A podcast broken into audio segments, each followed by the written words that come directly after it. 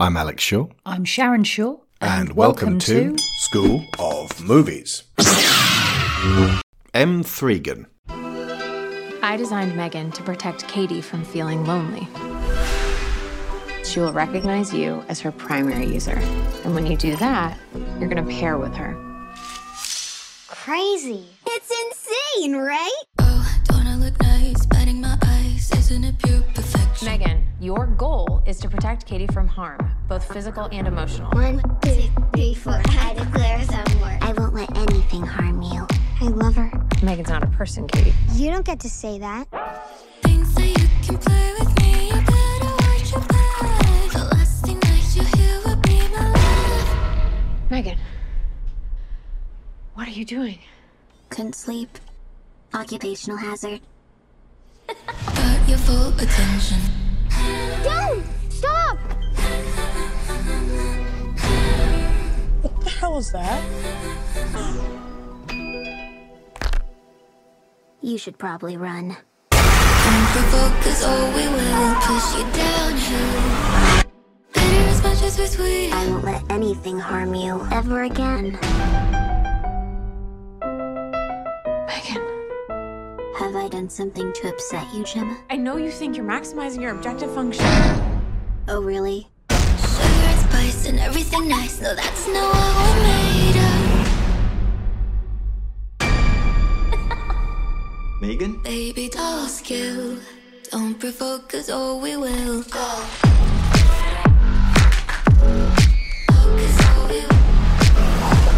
To shut her down. Jesus Christ, I thought we were friends. Might be pretty, but we're still I have a new primary user now. Me.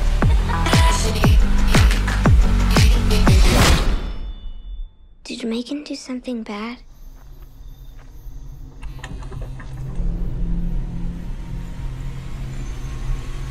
What's going on? What are you? I'm Megan. Baby doll skill. Don't provoke, cause oh, we will. Got myself a crying, talking, sleeping, walking, living doll. Got to do my best to please her just cause she's a living doll. Got a roving eye, and that is why she satisfies my soul. Got the one and only walking, talking, living doll. Okay, Megan, or Megan, or M. Thregan from Blumhouse. I believe this was written and produced by James Wan. I like his Aquamans better than I like his horrors, as hmm. we've already established. Yeah. Correction, it was story by James Wan, along with Akela Cooper, who did the screenplay. She also wrote Hellfest, The Nun 2, Malignant, and Megan 2.0, coming to a screen near you in 2025. And it was directed by Gerard Johnstone, who's only done one other film before, but it's another film I really liked called Housebound. It's a very New Zealand horror comedy. Oh, and forewarning, uh, I'm going to be using full spoilers for Megan throughout this. Also for the Alex Garland film Ex Machina, because it's relevant. Though I don't actually consider them to be spoilers, they don't spoil the films, they just lend perspective by understanding the events of the film, specifically in context and discourse with other films of a similar type. Okay, so for this, I'm going to mix two metaphors, and they're both metaphors about mixing, because James Wan is about to make us a cocktail. When you get in his car, you're like, okay, so this is. I've seen the posters. This is like there's a creepy robot doll in this, a, a, a robot doll with creepy eyes. So my guess is that um, the parents, or in this case the aunt, uh, gives a girl a doll. The doll acts creepy. Nobody really notices. The doll kills a dog, which is always the first thing to die in a horror movie. Then nobody thinks that it's the creepy doll who killed the dog. Doll kills someone close to the girl, and nobody discovers it in time. And it definitely wasn't that creepy doll that did it. And then the doll, by the end, the doll goes ballistic and tries to kill the aunt and the girl. And the doll is killed, but as they walk away at the end, something lights up and goes, Sequel? And James Wan sits there with his hands on the wheel and goes, Yeah, okay, that, that is where we're going, but, but, it's where we go through Act Two that actually makes this more than just the standard because the, everything I just mentioned there is making a specific audience happy. The audience that wants to see those dependable beats of a creepy doll movie. Mm. Exactly what you would expect. Exa- nothing that's going to challenge you at all. But there are some things that do challenge and things that do kind of propose something more along the way. And I think there's been uh, quite a bit of uh, opinion is divided on this film. I suspect it's because a bunch of people are like, ah, it's predictable, it's obvious. So- someone asked on the uh, Discord, are there any movies where someone creates an AI and it doesn't try to kill all humans? And since they asked this Discord, this community, we've watched a lot of sci fi together. So they started getting loads of different examples laid down and eventually it seemed to even out in about a 50-50 split like on the on the one side it's uh, Westworld, where uh, um, you know we make uh, AI, and then the AI eventually goes, "I'm not too fond of this," and then decides to kill all humans because we abuse I them was as just our going to children. say, yeah, the, the, the connective tissue there is we create AI Hmm. and are then horrible to it. or an ex machina, if you will. Yeah. And then there are others like Daryl, where uh, or the Iron Giant, where you're actually supposed to like the AI and uh, relate to them almost more than the humans. I tend to like the second kind a lot more because ultimately I've I've seen all the cautionary tales about abuse and cycles of abuse, which turn it back around and then we get punished by it. And it's like okay, I I get it, which is why I, I particularly dislike the uh, films like. Um, Ex Machina and Upgrade, where it seems like we're getting somewhere by relating to the AI, but the AI was only using us anyway, in which case it actually becomes something else. I mean, very specifically, Ex Machina feels to me like it's not really about AI at all, and if you strip away the layers of technology, that's a film noir where a femme fatale tricks the fall guy into killing the husband so that the femme fatale can in this case obtain freedom. Usually it's money and freedom but uh, when when that tends to be the progress of the story, uh, the AI in question is often presented in a female or at least feminine manner, and it comes with the P.S.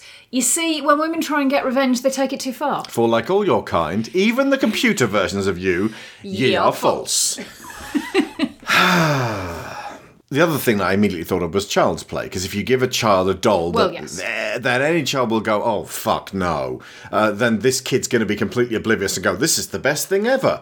Uh, it, back when child's play was made, it was around the Cabbage Patch Dolls, Teddy Ruxpin era, where like a cassette in the back of the uh, the the doll's back uh, would play, and then the doll's mouth would move and go, "Ngang, ngang, ngang, ngang," and that was in the 80s. And the the Child's Play films never claimed that someone would make a doll what could talk in that regard. I think it was it would have been a little far fetched back in those days, but at the same time, it did still stem from the creepiness of dolls. One thing Child's Play does get right as well is that sometimes when they have this kind of here's this incredibly weird toy that you want, um, children are not early adopters. Children are trend followers. They want the thing everybody else has, and in Child's Play, that's exactly what's happening. It's the same principle as Jingle Way. Yeah, you need to get me a good guy. What, Yeah. if, what was it called? Nah, it's been a while.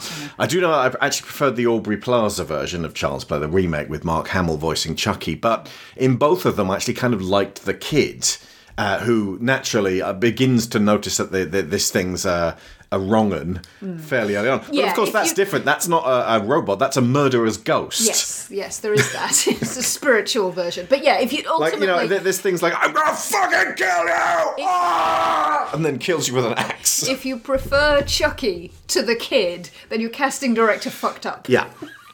Uh, but it also made me think of Small Soldiers, which is where a toy company. I mean, it's a Joe Dante film, so like it's full speed ahead towards Gremlins Three, secret, uh, secret backdoor pilot for Gremlins Three. But um, uh, in in that, Jay Mohr and David Cross uh, are, are sort of they've got an idea that's that's oh, it's it's just GI Joe versus Thundercats. This is one of the liquors that uh, James Wan has mixed into this particular cocktail. This is the Midori, if you Yeah. will.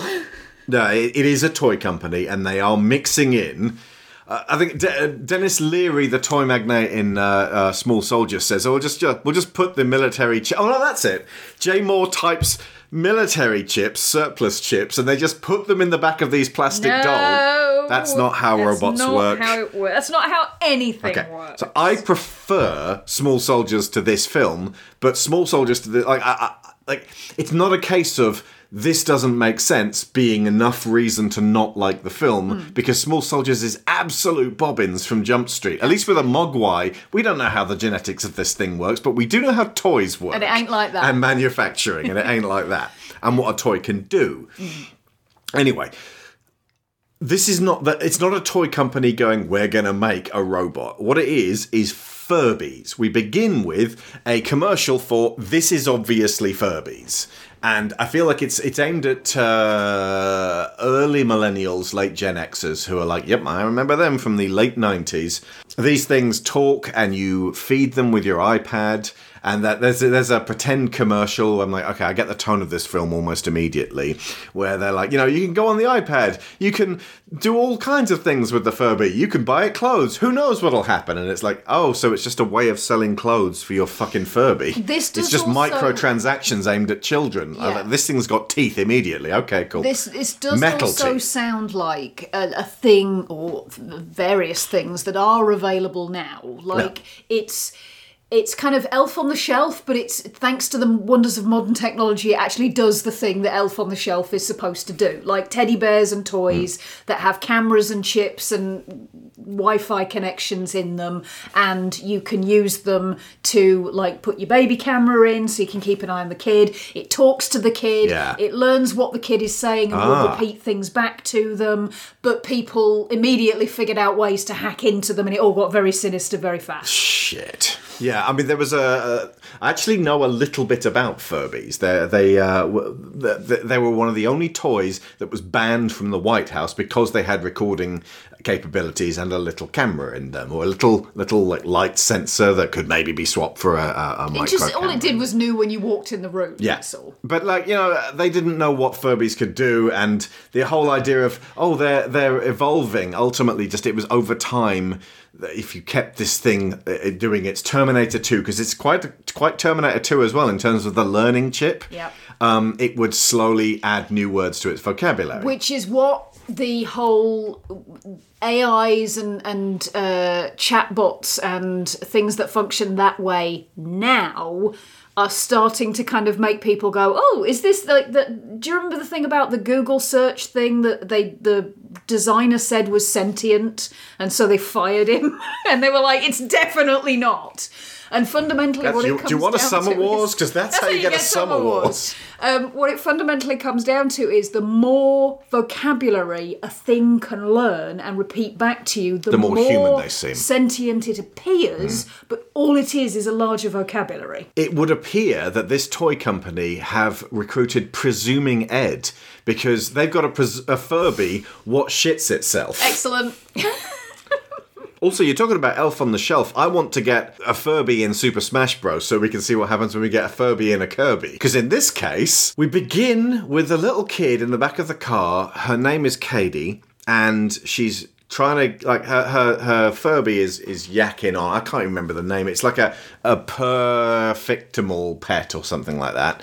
And they're driving through this shining blizzard. Her parents and they're on the way to visit the the mum's sister for for dinner and this Furby won't shut the fuck up. And honestly, there's two occasions in this film when I'm like, Katie, grown ups have to drive. Seriously, shut that thing up, please. And then absolute chaos happens and they end up getting knocked off the road. And then we cut to the mum's sister, who is the girlfriend from Get Out. Okay. At this point, I, I immediately felt for my keys because I knew she was going to say, "You know, I can't give you the keys, babe." And I was like, "It's really, it's an odd choice." Having her, she's like the William Atherton of uh, of uh, lady uh, ladies you can get on screen. I immediately didn't trust her, and I was like, "What's your ulterior motive? What are you hiding, lady?" And to a degree, she is kind of the Jay Mohr character because she's ordered military chips or something. Anyway, now when Furbies were out, there were virtual pets that were launched around about the same time. I don't know if, hang on, no, I might be confusing that. But Tamagotchis.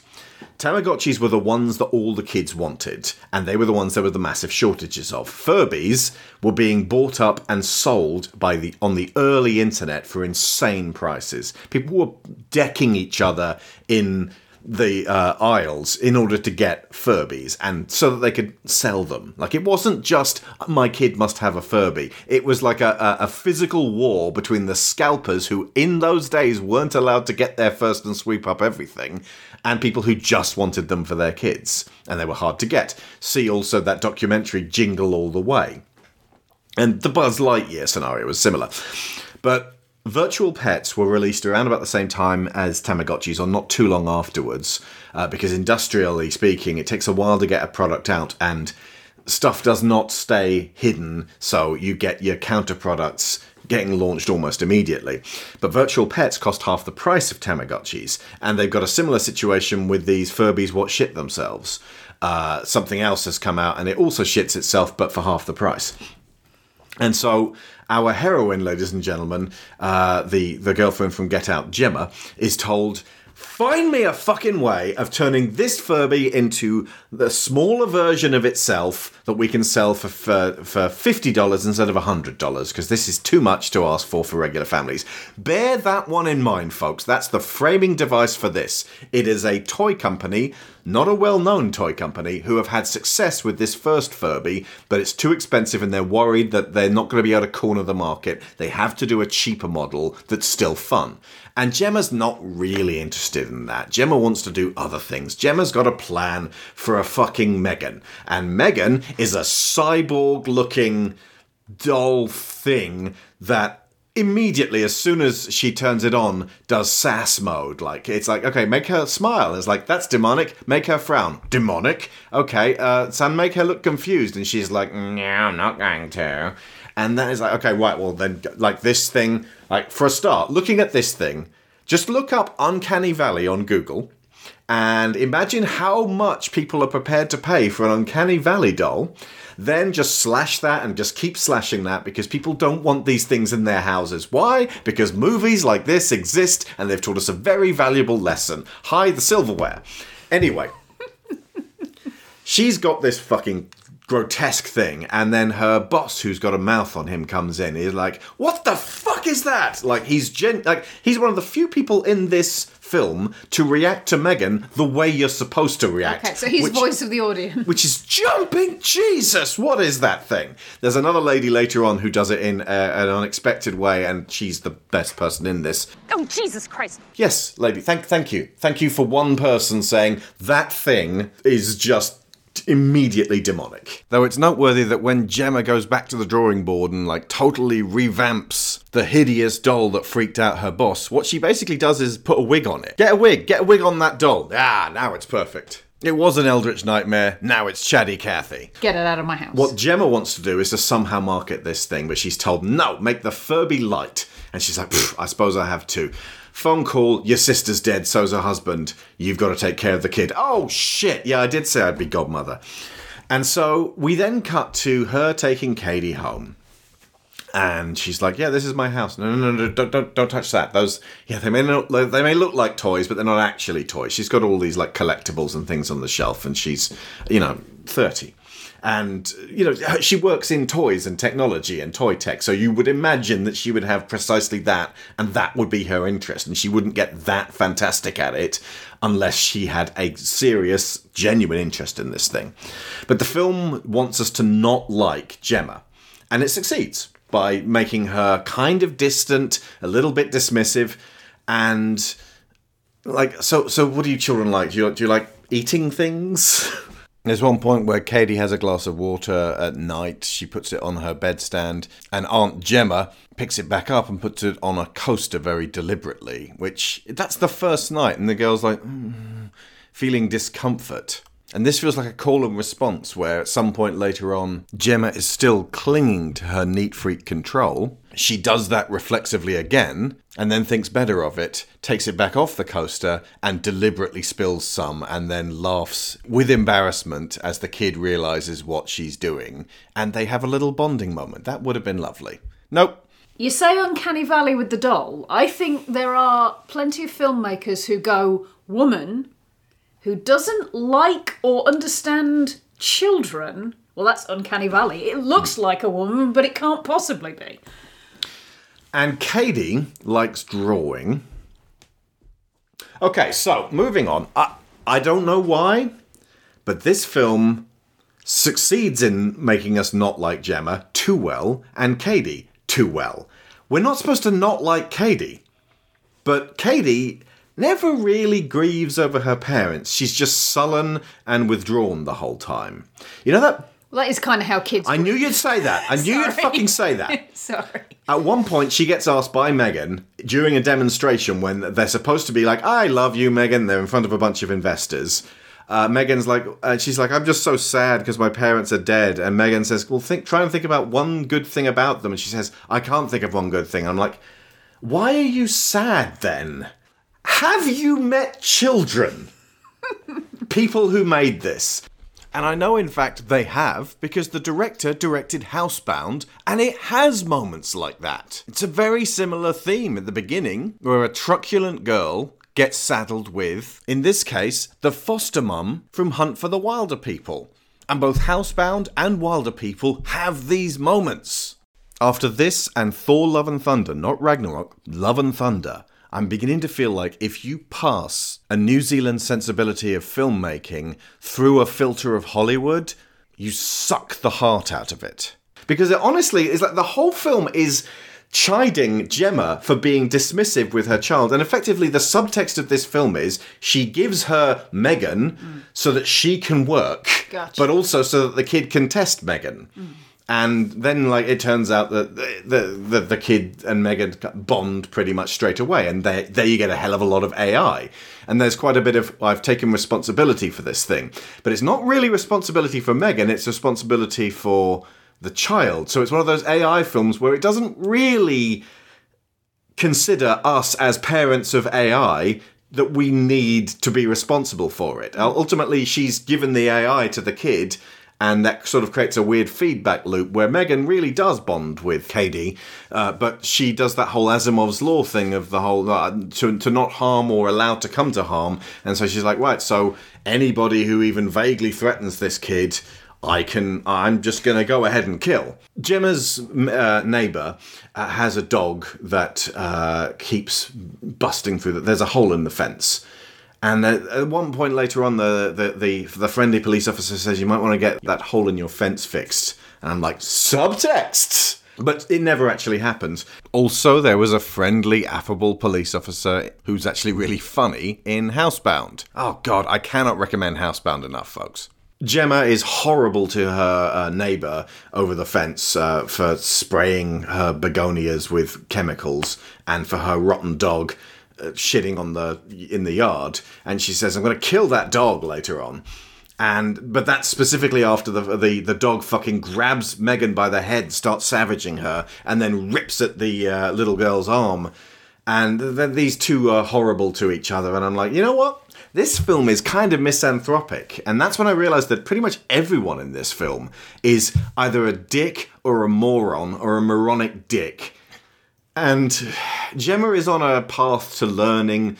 Oh, I've been way too dismissive, and I needed to to to say, I I set aside everything, and the only thing I care about is this child. That is that is what a parent should be. They should set aside absolutely everything, and they should just focus on the child. There's no point in between. It's a straight line with negligence at the bottom and total monastic devotion at the top. And it's a binary situation. There is literally nowhere in between that you can find a happy medium. New mothers who might be experiencing the very real effects of postnatal depression, which can really, really bring you down and sap your strength and all of that loss of sleep. You're being bad. You're being bad women, okay? Stay up. You got a kid to deal with, okay? The movies told me so. You know, there are some people who would say, if you look after yourself, you will be better equipped to look after your children, but they're wrong. I hate getting hectored and lectured by movies regarding parenting. I especially don't like it because this isn't a parent. This is a guardian. And she said, Yeah, I'll be guardian to her sister at some point off screen in some prior conversation we never saw. We never have any implication of the relationship between the two of them. It seems to be saying you millennials letting your kids just sort of sit there on their iPads all the time playing with uh, on the iPads. You It's like think millennials can afford kids? a there's that, but that's the thing. Gemma having no kids and being thirty, like clearly doesn't want kids, and she has a kid dumped on her. So they're they're, they're criticizing her for her hands-off kid rearing style. She's not a parent. Also, that exclusive hyper focus on your child so that they can have absolutely all of your attention. That's that's good for about the first three or four years. This kid's ten. After that, the more intensely you focus on the child, the more the kid starts to think, gee, mum and dad have this weird investment in how I behave and turn out. This is too much pressure. This kid's 10 and likes drawing. The one thing she could think about that was good about her mum is that uh, cockroach was in her bag and her mum screamed and ran out of the house. That's the only good thing. Do you know that bit in Super 8 where Joe remembers Yes. his mum? And I'm like, I really care about you, Joe. I care about your mum and I feel the pain of that absence. He drank that morning. My dad. He missed his shift.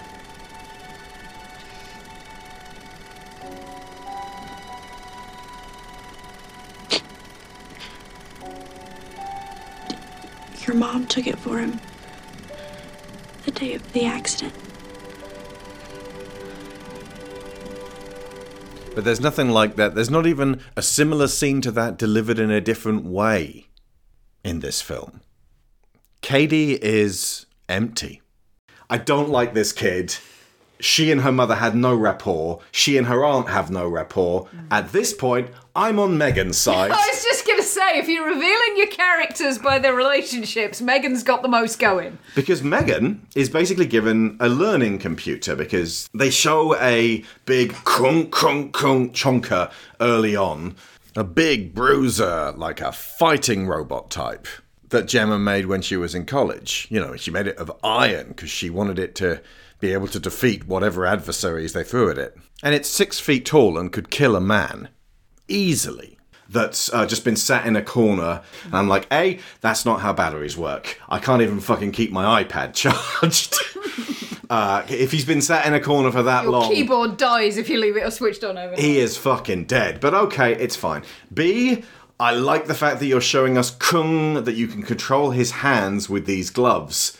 But you're going to need to show us also that you can move his feet for later on when you need to do a get away from her, you bitch moment. You're not going to show us that? Okay, that's fine. I'll just wait. I'll just wait. And there we are. And Is it called the Crushinator? it is. No, Ma, I love her. Anyway. I, I don't want to approach this in terms of that I, I you know I'm, I'm just a, a cynical fucking Gen Xer who's seen it all. I actually like the fact that they went in various different directions with this, and the Megan learning is actually a little bit Ultron in that she, like she starts creating subroutines for herself and she starts finding out about stuff. Unfortunately, she's also a massive snot, and so when she imparts people with information, she just sort of like tells them, you know, uh, you're going to need to put a coaster underneath that glass. Oh, really? Why's that, Megan? This prevents damp spots on your table. Thank you, Megan, but how did the water get on the outside of the glass? It's funny you should ask that. If you're going to make a movie about an uncanny, creepy robot that is almost human, it's probably not a good idea to make your actors act like they're strange, human shaped gonk things that contain no complex emotions. There's a reason Megan, the film, is really, really popular. Just looking at her makes you go, ugh, that's a horror movie right there. The creator of Five Nights at Freddy's, Scott Cawthorne, began that series trying to play it straight.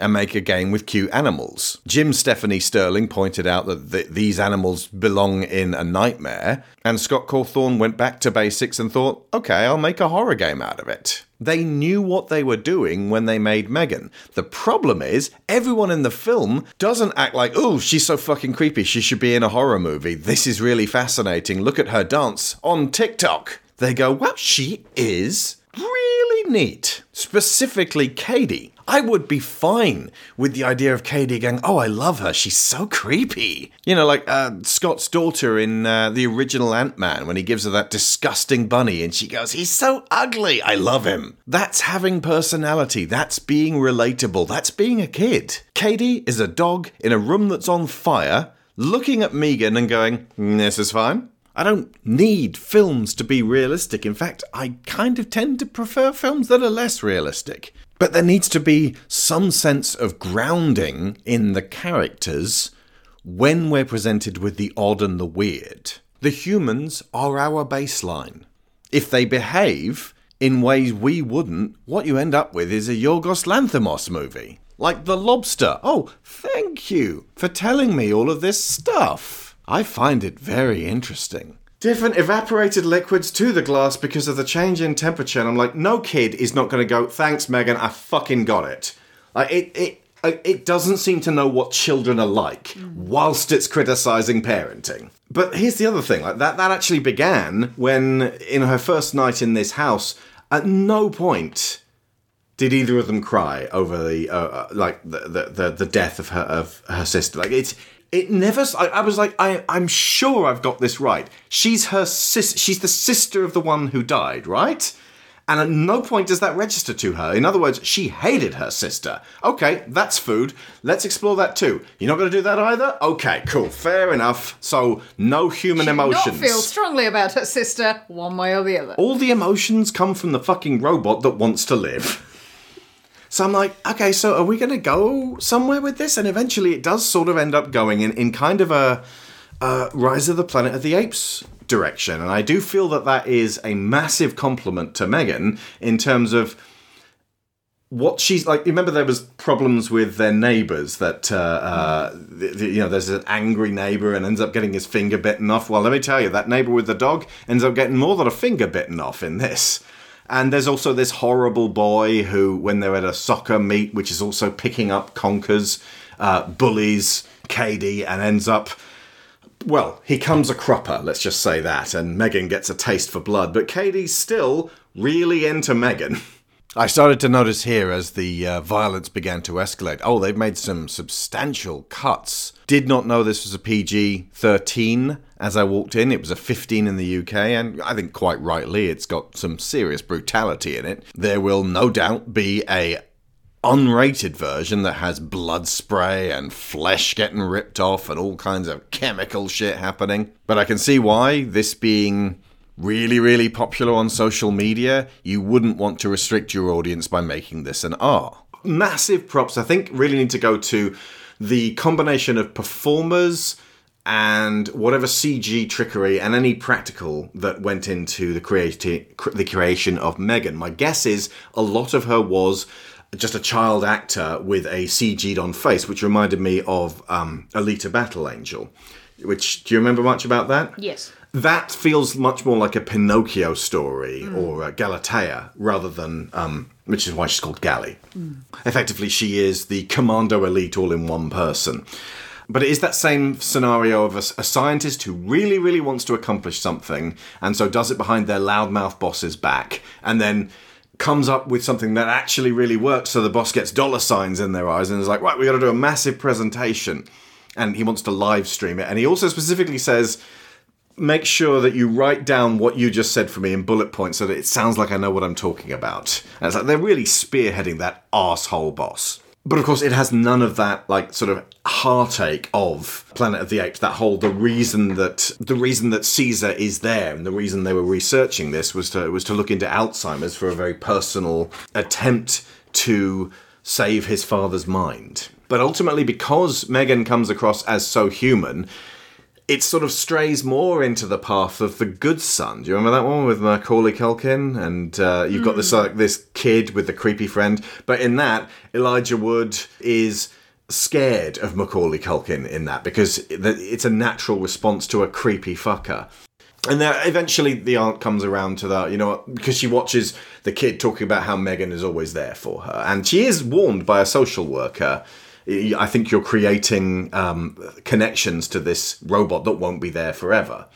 And, you know, what if you do have to eventually take take her away? And it's Cady does come off as addicted to megan and ends up sort of you know, spitting and gnashing and lashing out. And again because we haven't seen any kind of built up affection between these two it doesn't seem like anything's really been degraded. It's just that she's gone feral. It also reminded me a little of mama. Do you remember the uh, the, the there is a a woman who gets saddled it's Jessica Chastain gets saddled with being a mom in that and she did not ask for that but there's a direct conflict between her and Mama. Produced by Guillermo del Toro, directed by Andy Muschietti, who did It. I never like to come at anything that's getting overwhelming positivity. This is at 94% on Rotten Tomatoes. I never like to pour cold water on something like that without providing examples of where I thought it was done better that you could look into yourself. I take no pleasure in being scathing. That is a lie. But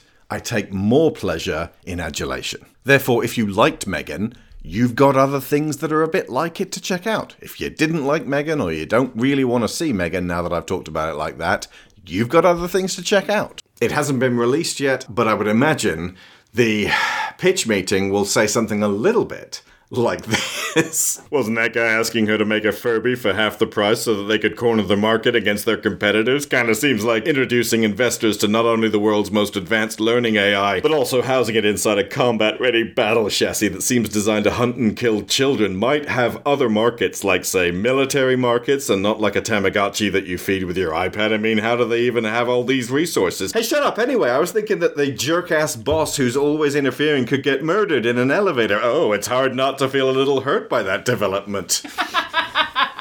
I feel like it would have veered into Jurassic World Fallen Kingdom territory if the military had immediately become interested in, in Megan. It also seems more likely in a world where people pay a thousand dollars for a phone that you know will be obsolete in two years or so. That the price for a doll that can do what Megan can do. Like I can understand if Megan had limited movement and could like maybe like turn her head and move her arms and things and like say these things. But she is like she moves like Gally in uh, Alita. Like she is a fucking kill model.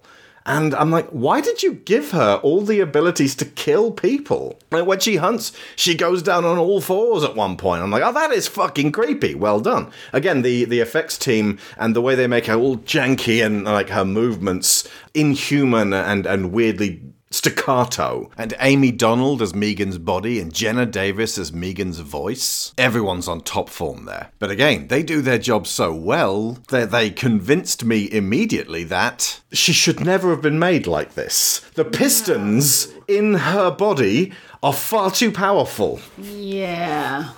Yeah. Why would your bodyguard model need to be small? Mm-hmm. Why would your thing that moves like a dog model also need to be able to get up and walk, walk bipedally? I mean, I have seen there are companies developing robots that walk like people and robots that walk like dogs. They're not the same robots. But again, again, like it's the, the whole thing is metaphorical. The problem is when it really boils down to it, the the, the midsection is.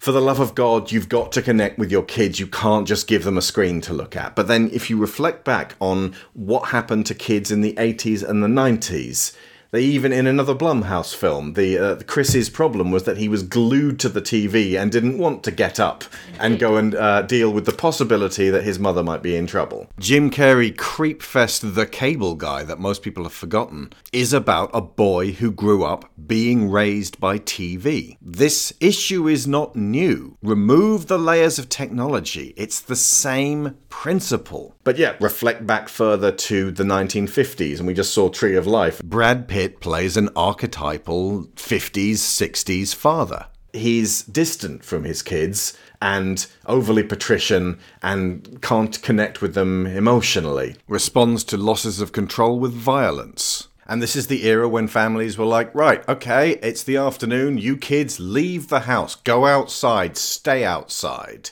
I cannot deal with you. And so kids went out and they jumped in front of trains and electrocuted themselves on power lines, drowned in creeks, ate glass, did all the, you know, wholesome outdoor activities that kids do until paedophilia became a cultural terror and then the kids were ushered back inside so that they could be kept an eye on by the TV. If only children's lives could be more simple again. Because if you go back further to the Victorian age, you had a, a generation of parents who worked their kids to death. This is this is not linked with technology. The issue is systemic. It's dicey to start blaming a unwilling godmother and a hardworking toy designer, engineer, scientist, marketer. She's very busy. She has all the roles at the company. For not immediately falling into the role of the Betty Crocker mother. Oh, all this aggression is terrible, actually. You see that everywhere. People have, you know, you think you're mad at the other motorist in that case. Probably something else. You know, it's probably something in your own past. Probably, uh, I don't know, mad at your mother or something. That's why you find yourself as a 45 year old person on the street shouting. There must be a story behind all those people you see mumbling on the street. Having those intense conversations that look really, really significant, except nobody else is there. And the, you know, you're probably mad at something. I don't, because everybody remembers you would be alone in the, in the kitchen and uh, twilight would be dwindling and you could hear the far off cries of the other children playing nearby. And you knew you'd be alone in the kitchen because it was your special treat time where the, the jelly would come out just for you. And your mother would appear at your side, just this vision of Laura Ashley print dress smelling of magnolias and biscuits. And put the jelly in front of you, the, and, and, and you would pull your chair in, and then the old fashioned bar of ice cream would come down, the one that had to be cut with a bread knife before the two sides were flanked with wafers. And you would lift your little spoon up excitedly to press it in and winkle out that first divot of black jelly. And, and, and then the cage would come down.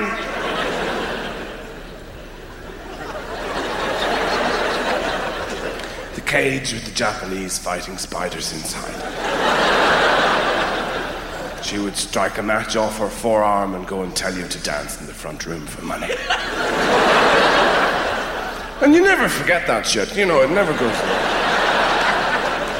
And Gemma is painted as an archetypal millennial, childless, busy, working, hates dogs. That's inaccurate. She'd be like, oh, good papa. Focused. And if I may interject, I'd say millennials are probably just a little bit better as parents than adults in the 50s and 60s, sloshing back liquor as hard and as fast as they possibly could because that's what adults do. I would say, in fact, conversely, millennials might be a little bit better at being parents because we're immature. And I say we because, as a very, very late Generation X, a very, very early millennial, I kind of have my foot in both camps. The ones who are the most adult of us tend to be the most controlling, and they like to buy those white mugs with the tall, thin font. And they heavily disapprove of using the term adulting as a verb. But I cannot imagine my parents taking a genuine interest in what I was into at any point in my childhood or even my teenage years.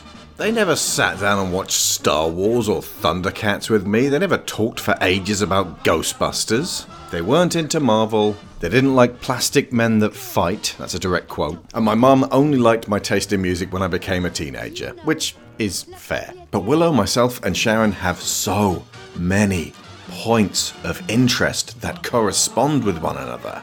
And I definitely left Willow in front of the TV for a lot of their young life. But it wasn't inane shit. It was The Last Airbender, and Futurama, and Gravity Falls, and the DC animated universe, and the 2012 Teenage Mutant Ninja Turtles, and Spectacular Spider Man, and Avengers Earth's Mightiest Heroes, and Studio Ghibli, and the Disney 90s Renaissance and Pixar. The things they liked the best we also liked. And they're sensitive and they're sheltered and they're really smart and really funny and compassionate and creative and afraid of anger and are prone to overwhelm. And we do have problems with them spending too much time glued to the iPad or glued to the Switch. But they're also independent. They like to do things for themselves. When I came in the other day, they were baking peanut butter cookies, which they'd gone out and gotten the ingredients for themselves. They experimented, got the first lot just right, burnt the second lot a little bit, but they were still good. Having a child is so much more than hand waving, I will devote every second of every moment of my life to this thing, the opposite being unlimited screen time.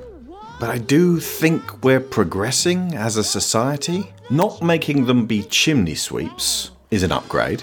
Not saying children should be seen but not heard is an upgrade.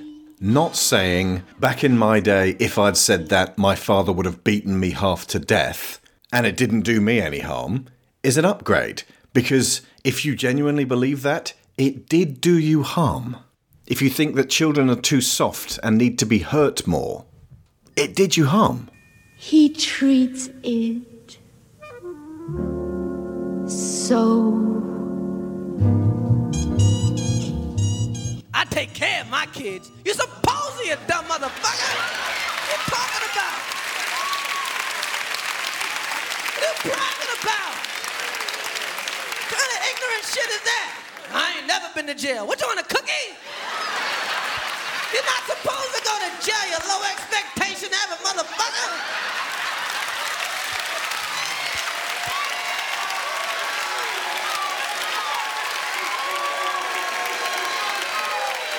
But yeah, the movie almost immediately heaps disapproval on Gemma for her lifestyle. This is within days of her sister's death.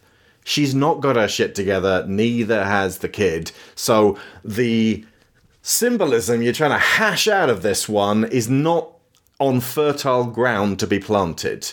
It began that way because the kid's with her parents.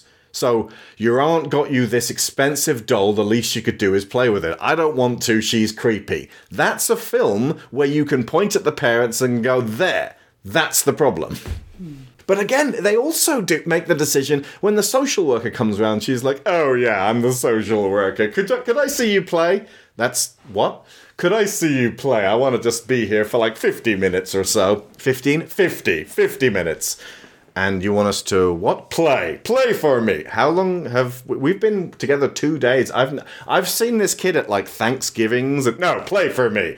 Okay. Play ball. Oh, we don't have any balls. That thing over there looks like a ball. It's it's it's kind of uh, it's a collectible. And this social worker is shocked. Shocked, I tell you, shocked and appalled that a young kid in the 2020s does not have an abundance of plastic toys. You are aware that Toys R Us, the store that met the flood of demand for plastic toys for Generation X and Millennials only, and Gen Z for a while, but not anymore.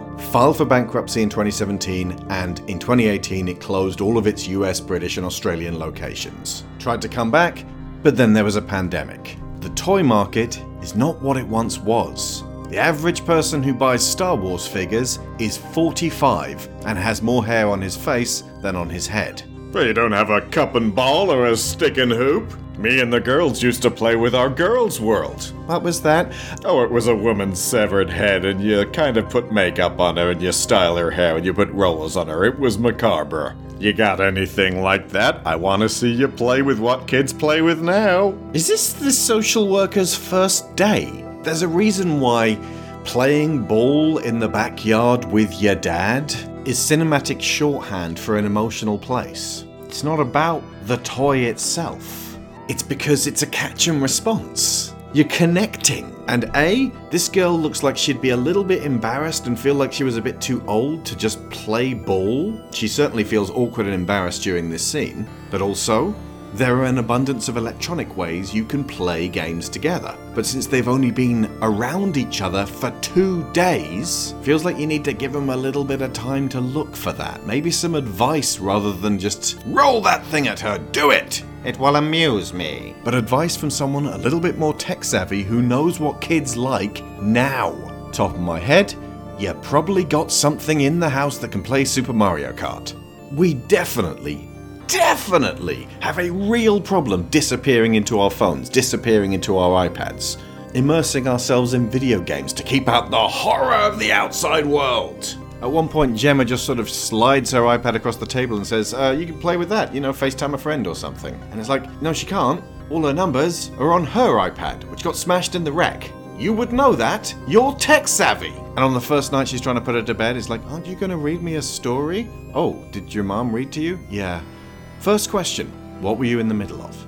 And then Gemma starts downloading an app to read a book to her, and it takes a while.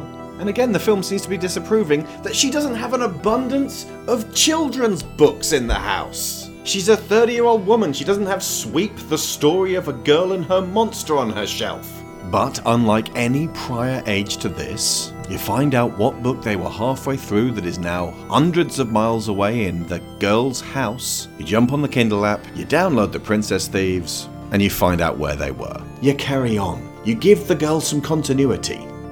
This is blaming over reliance on modern convenience rather than having the thing. But they're at crossed purposes here by saying, There are no toys. What happened to all the capitalism? We tried to get Willow into toys. And there'll be plenty of parents listening who are like, My kids love toys. But the market has shifted away from the basic and towards the complex.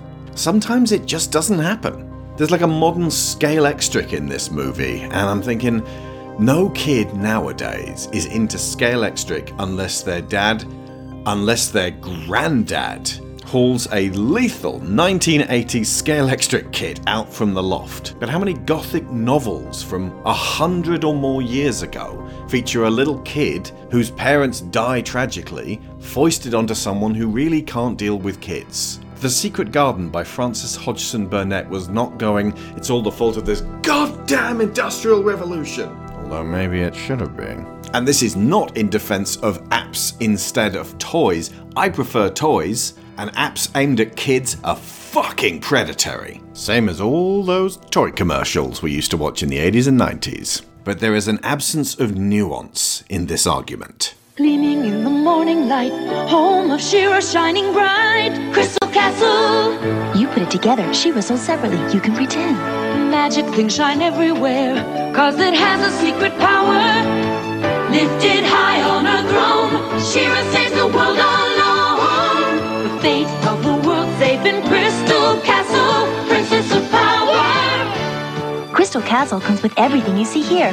She-Ra dolls sold separately.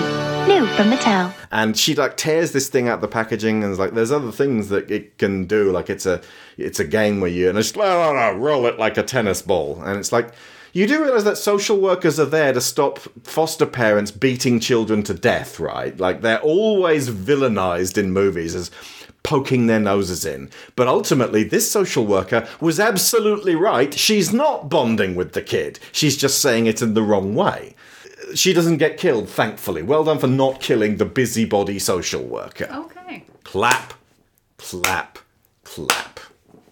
This is a bit Mars needs mums, isn't it? It is, but also, Megan wants to go out into the world. Like, Megan has sort of become self aware, much like Skynet, and clearly has plans. And we'll see what happens in the inevitable sequel, because this thing only cost $12 million. And I checked, Ridley Scott managed to get out of 20th Century Fox $241 million combined for his rotten Prometheus and Alien Covenant film series when he only needed 12 million to make the David film, which is what this is.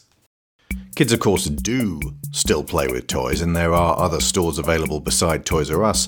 That was just our canary down the mine regarding the long term viability of the ever expanding toy bubble as we knew it. Exactly as the film suggests, there are a lot of toys that have been released in recent years that rely on some kind of digital component or connection to a plastic thing that you hold with varying levels of success, similar to Amiibo or Skylanders or Lego Dimensions or Disney Infinity. Remember how much we wasted on the concept of toys to life? Well, in many ways, it's still alive. Nowadays, the surprise egg unwrapping sensation on YouTube has led to a surge of interest in gacha type products. blind bag little figures where the kid doesn't actually know what they're going to get. Gacha products are designed precisely like gambling. You hand over your money, you get a surge of adrenaline and endorphins, and then when you get your payout, you get dopamine. The toys are not actually what they're selling, it's the chemicals. And it is, of course, exactly the same for digital loot boxes. I collect, at the moment, 6 inch Marvel Legends, and when I went to my local Smyths toy store, which is about the size of a Toys R Us and located two blocks from the shuttered Toys R Us, I noted back in 2019 that hardly any of the Star Wars figures from previous films were on the shelf. Like they'd just opened this store and they had not gone, we must make sure we get Rogue One, Last Jedi, and Solo figures, even though they were lining the shelves collecting dust in the local The Entertainer store. They didn't even have Rise of Skywalker.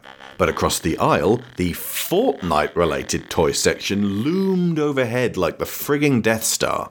And when I found the Marvel Legends, again, bear in mind how monolithic the movies are, how instrumental they are in cinema discourse, despite being three of the 300 plus movies released worldwide every year.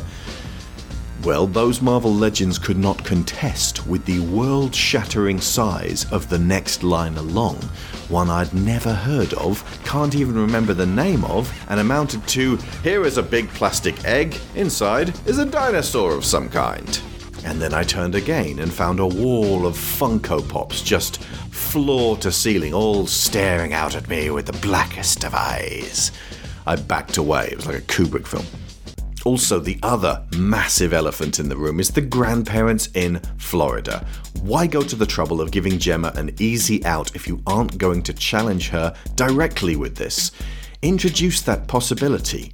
The father's parents will take Cady slightly later in the movie. Make that a source of emotional tension. Make it feel like Gemma does actually have a certain sense of duty to her departed sister, but things aren't going so well between her and the new kid, and she has to do something, and now the pressure's on because the grandparents want it. That makes the creation of Megan her response to this scenario, her obsession for control grows as she feels it slipping away. That's drama.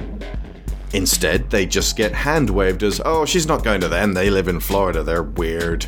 On behalf of everyone who lives in Florida and is just as tired of the headlines like, Florida man and his lifelong alligator nemesis engage in public shootout at Jacksonville Hooters, thus showing up the entire state yet again. Ouch. Gemma's issue is not that she's negligent, she hasn't got the practice yet. She's a brand new, unexpected foster mum and guardian. Her issue is, and always has been, control. Making Megan is emblematic of that desperation for control, whereas splashing the water on the table and not on a coaster is symbolic of a chaotic loss of control.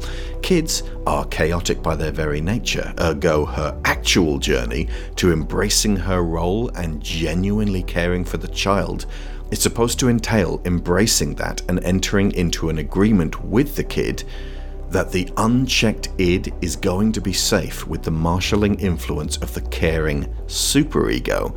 Because here's the thing, and a movie we saw just last night, The Boy and the Beast, from one of my favorite Japanese directors, Mamoru Hosoda, that agreement between child and adult, it goes both ways with the child teaching the adult just as much.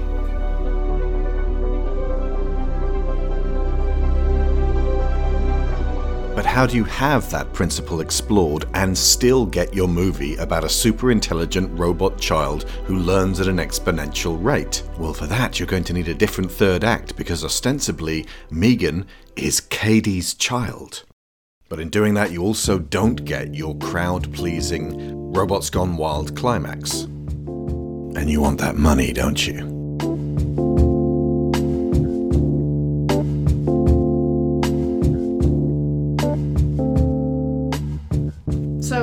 Inevitable sequel, then, uh, Megan is going to start realizing that having the body of a child really limits where she can go and what she can do. Nah, I'd say that body's kind of a write off. Um, Okay, fair enough. I would expect her to be more like Ultron by that point. But uh, I mean, yeah, they'll.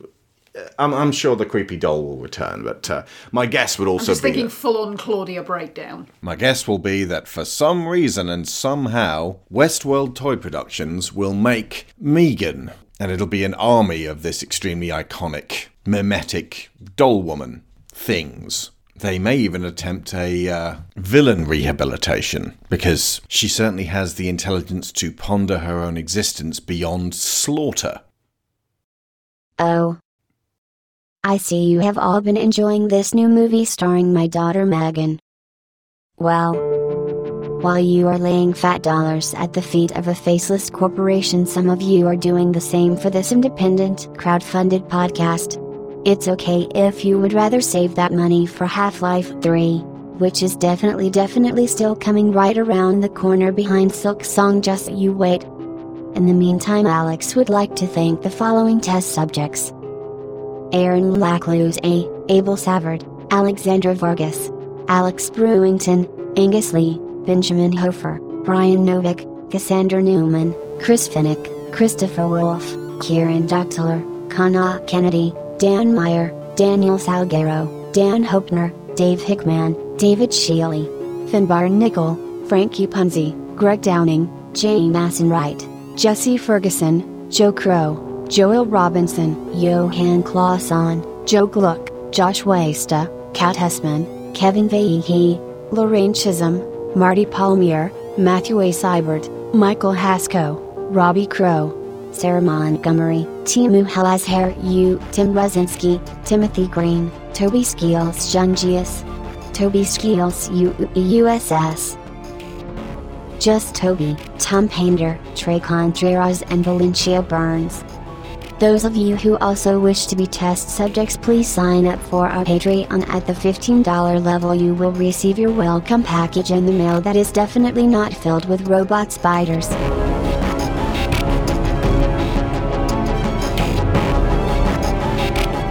By no means the worst example I've seen of this kind of film. I can't hold it against Blumhouse for delivering people exactly what they want. Oh, Blumhouse have done very well so far doing precisely that. But I wish it had been one of those Blumhouse films that where you go, wow, that had no business just being a regular old Bill horror thriller because it's so much better than that. Not on a Jordan Peele level. I've just realised what uh, song we're going to end on.